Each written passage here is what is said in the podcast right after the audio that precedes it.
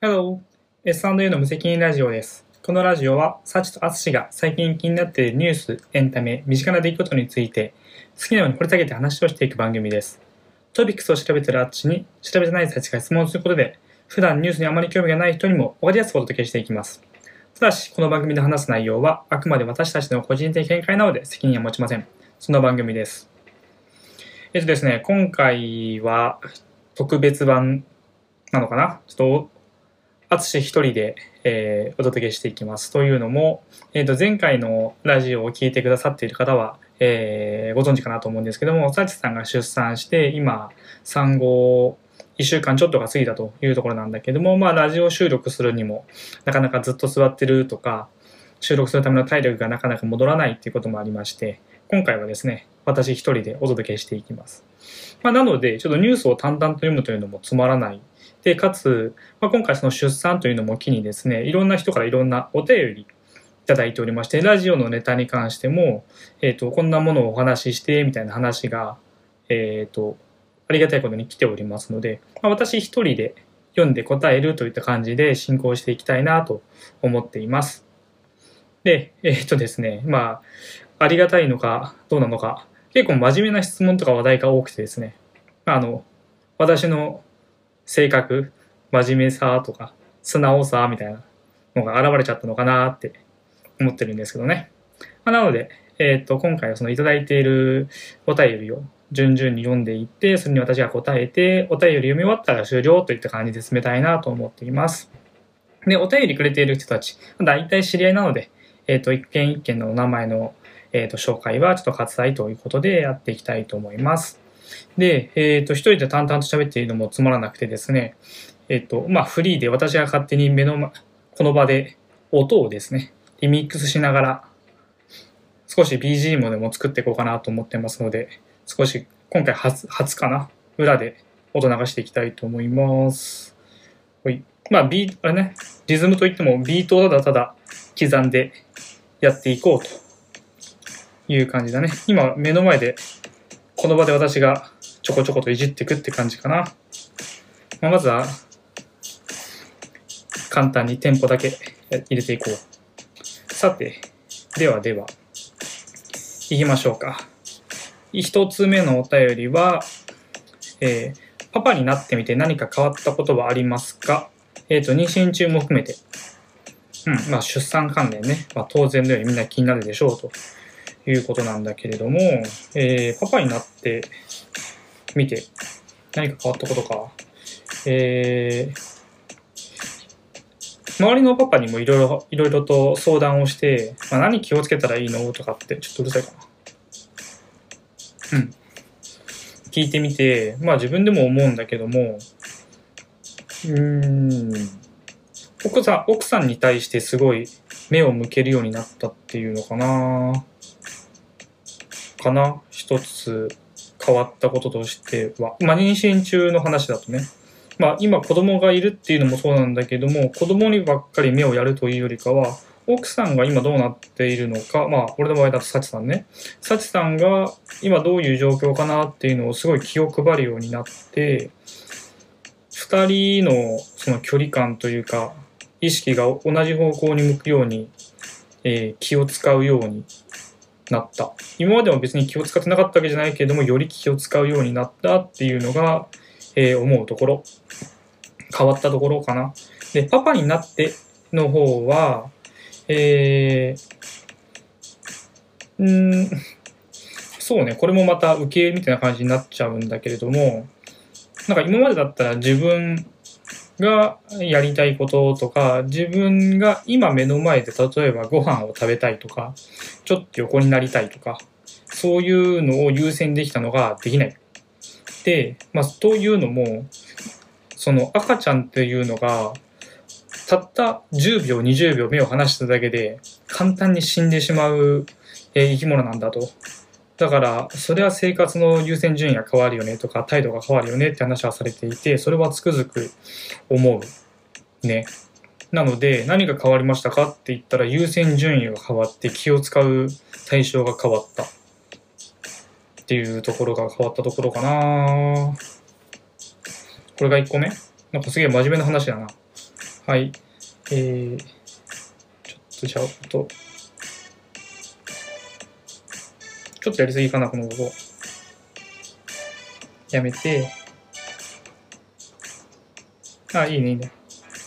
こんな感じでいこう。はーい、次。これもまたパパになる人向けだね。えっ、と、出産関連だけども、これからパパになる人にアドバイス、えーやった方がいいこととかあれば、お願いします。教えてくださいっていう話ね。うん。うんとね、結構あるよって感じだな。まあまだ俺も新米で、まだね、2週、2週間も経ってないね。10日間ぐらいだけども、いやちょこちょ、2、3話ができればいいなって感じかな。うん。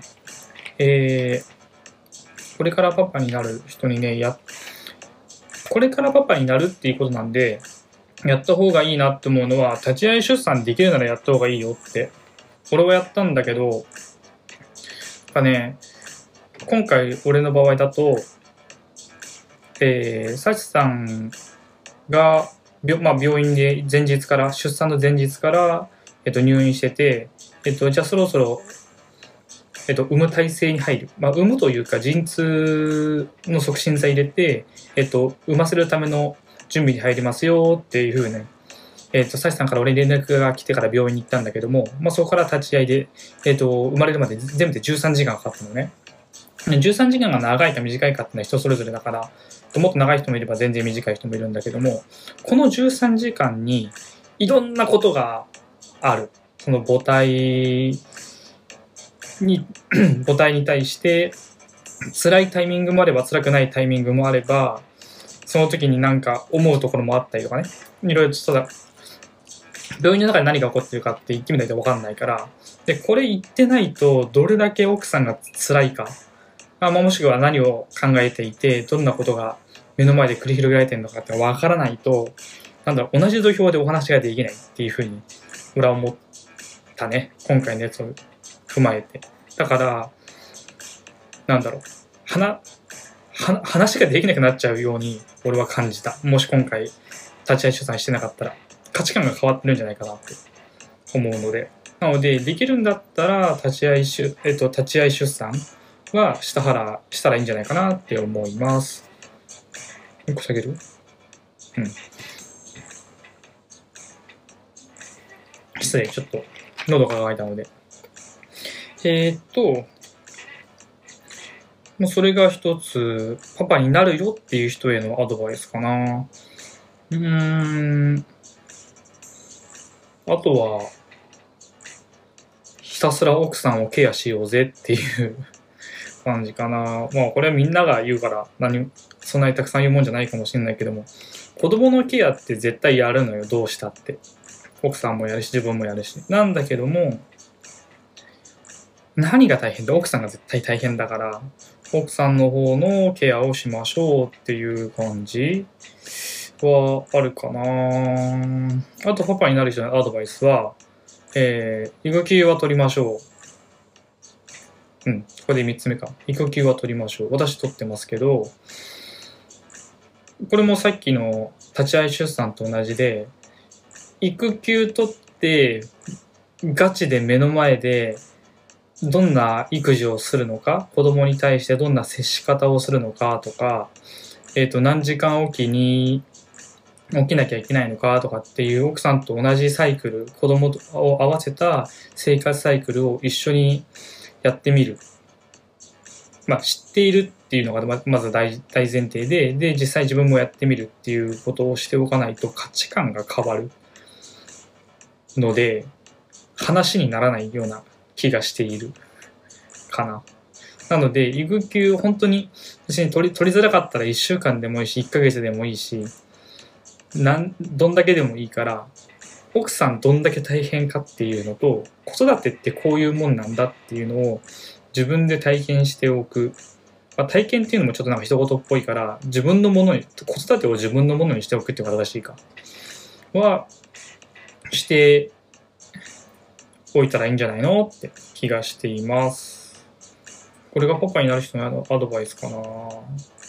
あともう一つもし言うのであれば、えっと、パパになる前に遊べるだけ遊んどいた方がいいよ。本当に、本当に遊べなくなる、時間がなくなるから、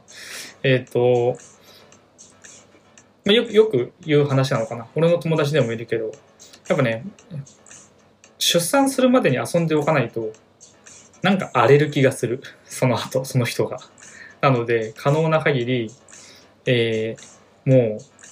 う、思いのすこ思い残すことがないように、子供が生まれる前までに遊んでおきましょう。遊び方は何でもいい。自分が遊んだっていうふうに思えるものであれば、何でもいいので、遊び尽くしておいた方がいいと思います。こんな感じ。えっ、と、もうちょっと、ああ、これは、これはサチさんからだね。あのね、最近気になるニュースありましたか？って、あの、このニュースが、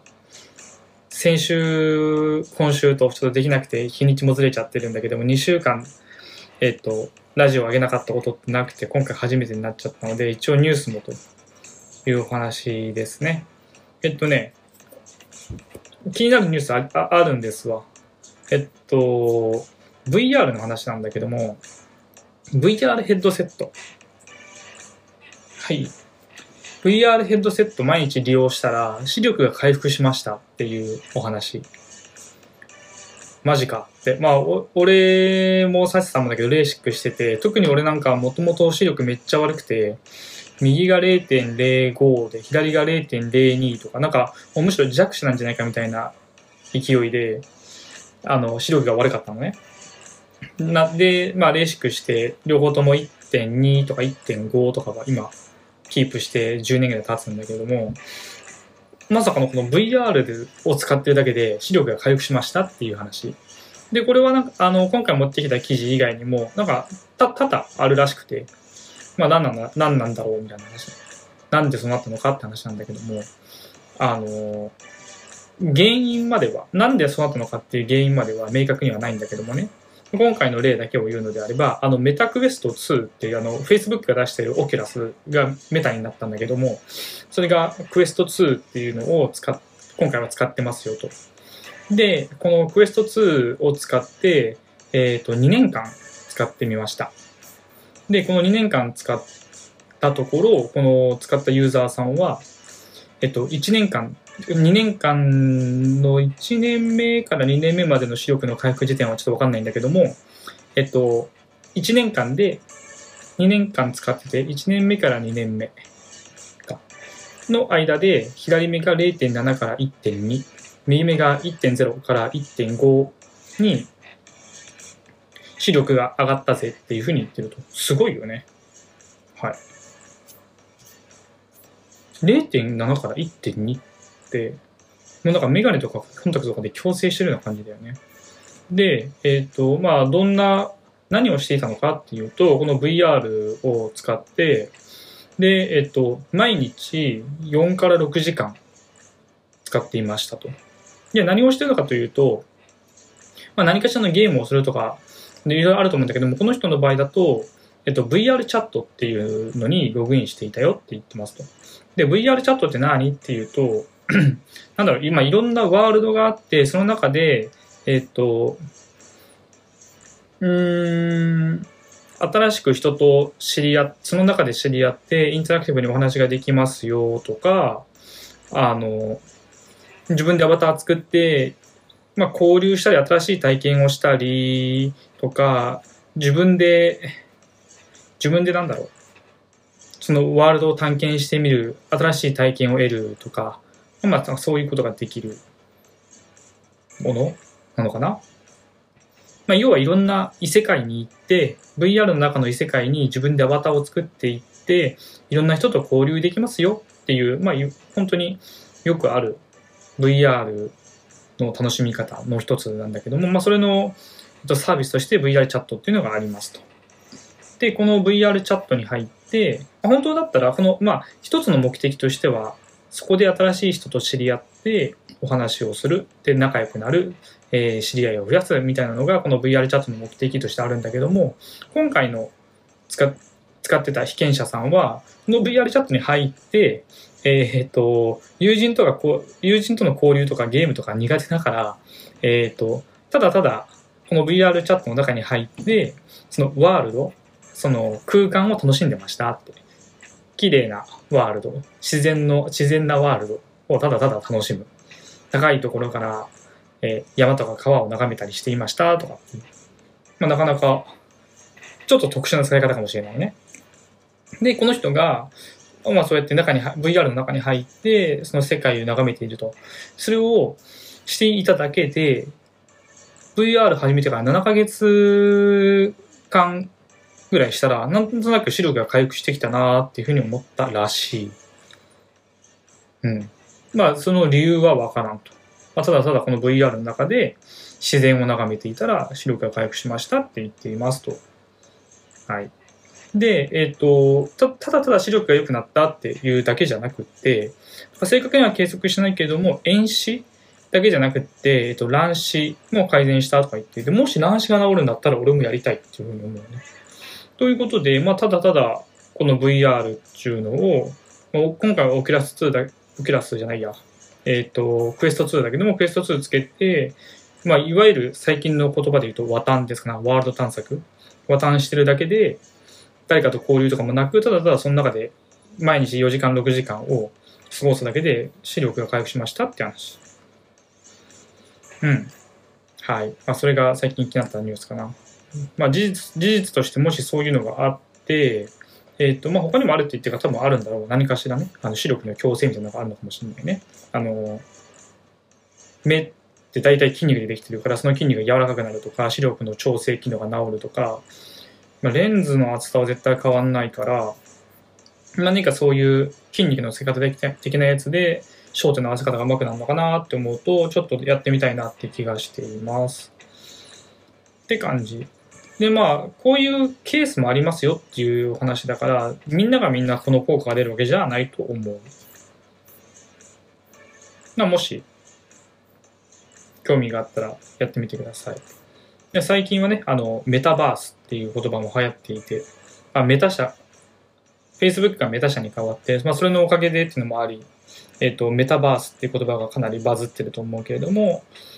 まあ、俺もメタバースに興味あるし、まあ、今後ね、VR っていう世界でがビジネスとしても、もしくはビジネスじゃなくて自分の日常生活の中でも、えっ、と、広がってくるのかなって気もするから、まあ、ウォッチしていきたい内容ではあるし、えっ、と、機会があれば、これには 参加してみたいというか、体験してみたいなとは思っています。そんな感じ。ちょっと音を変えてみよう。うん。ちょっと、ほい、ほい。こんなんでどうしよう。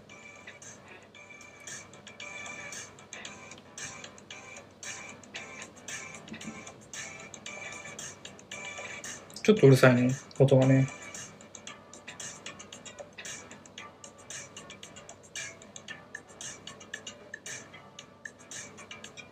うん、こんな感じかな。ちょっとイメージ変わったね。よし。よし、これでいこう。はーい、次。えーと。日本の好きなところ教えて。日本の好きな、まあ、いつも批判、批判的なことが多くてね。まあ別に、うん、批判したくてしてるわけじゃないんだけども、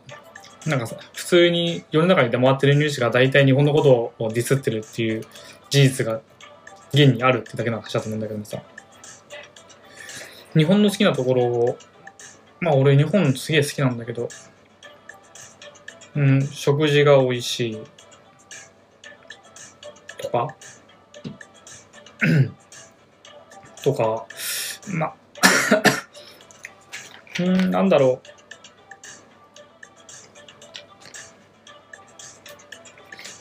なんだろうね。日本の好きなところ。温泉があるとか。うん、そうだね。なんか日本の好きなところって海外と比べないとなかなかやりづらい気がするんだけど。うん。胸の内を打ち解けるまでにすごい時間はかかるんだけれども、その殻を破った先にある信頼関係っていうのは、日本の中、日本人って他の国の人たちと比べるともすごい深いのかなって勝手に思っている。知らないけどね、ちょっと他の国の事情は知りませんが。よりディープな付き合いができる。いや、そんな、それは俺が日本人だからだな。すいません、ちょっと違うかもしれない。まあ、料料理と温泉、日本の好きなところです。かな。あと普通に文化も、文化は面白いと思う。日本の文化ってすごい独特だから。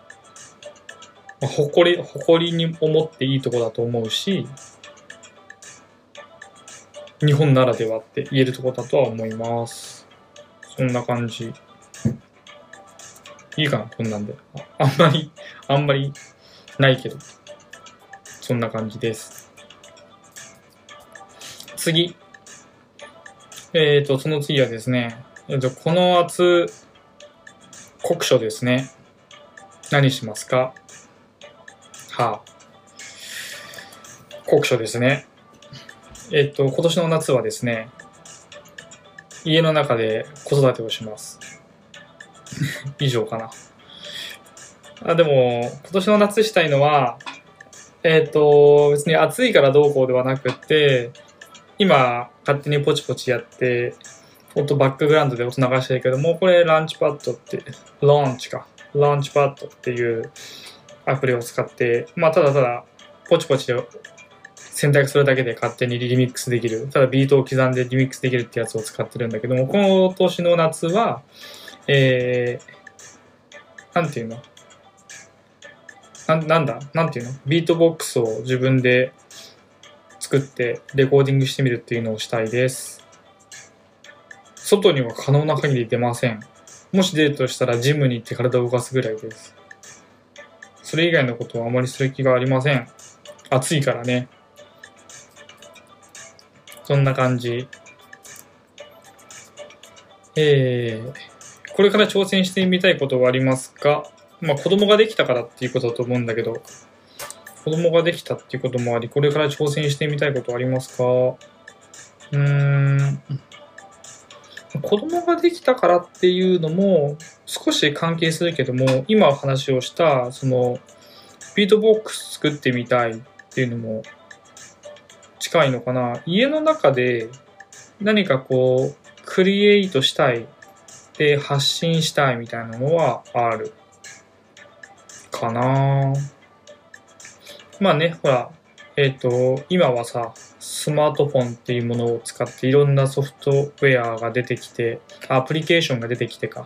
アプリケーションが出てきて、TikTok とか YouTube とか、あの、短編の動画で、いろんな自己表現とかをしながら、世の中に発信するっていうのがすごく簡単になってきているのと世の中への発信をしないと自分が生きてるっていうものをなかなか表に出しづらい。しうまく自己表現できる人が勝ち残っていく世の中だと思うので、まあ、その子育てをしながらっていうのもあり家の中で自分を自分が楽しみつつ他の人が自分が発信したことによって楽しんでくれたり、えー、するものを世の中に出していきたいなと思った時に音楽っていうのはやってみたいなと思って挑戦してみたいことです。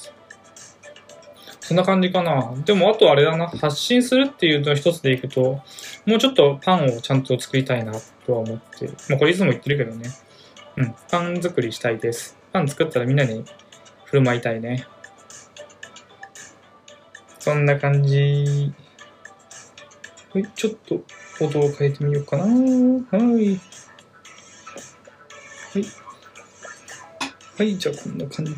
でいきましょう。ラスト一つ。ラスト一つ。今、一押し、じゃあ、噛んじゃったよ。今、一押しのアーティスト、音楽は、今、一押しのアーティスト、音楽は、最近聞いてません。いや、これ最後に持ってきちゃったよ。どうしよう。えー、どうしようかな。最近音楽聴いてないけど、えっ、ー、と別に今一押しっていうか、俺が今たまたま聴いてるのはっていうのでいくと、えっ、ー、と、すごく古いんだけど、ソールドアウトっていうジャパニーズヒップホップ、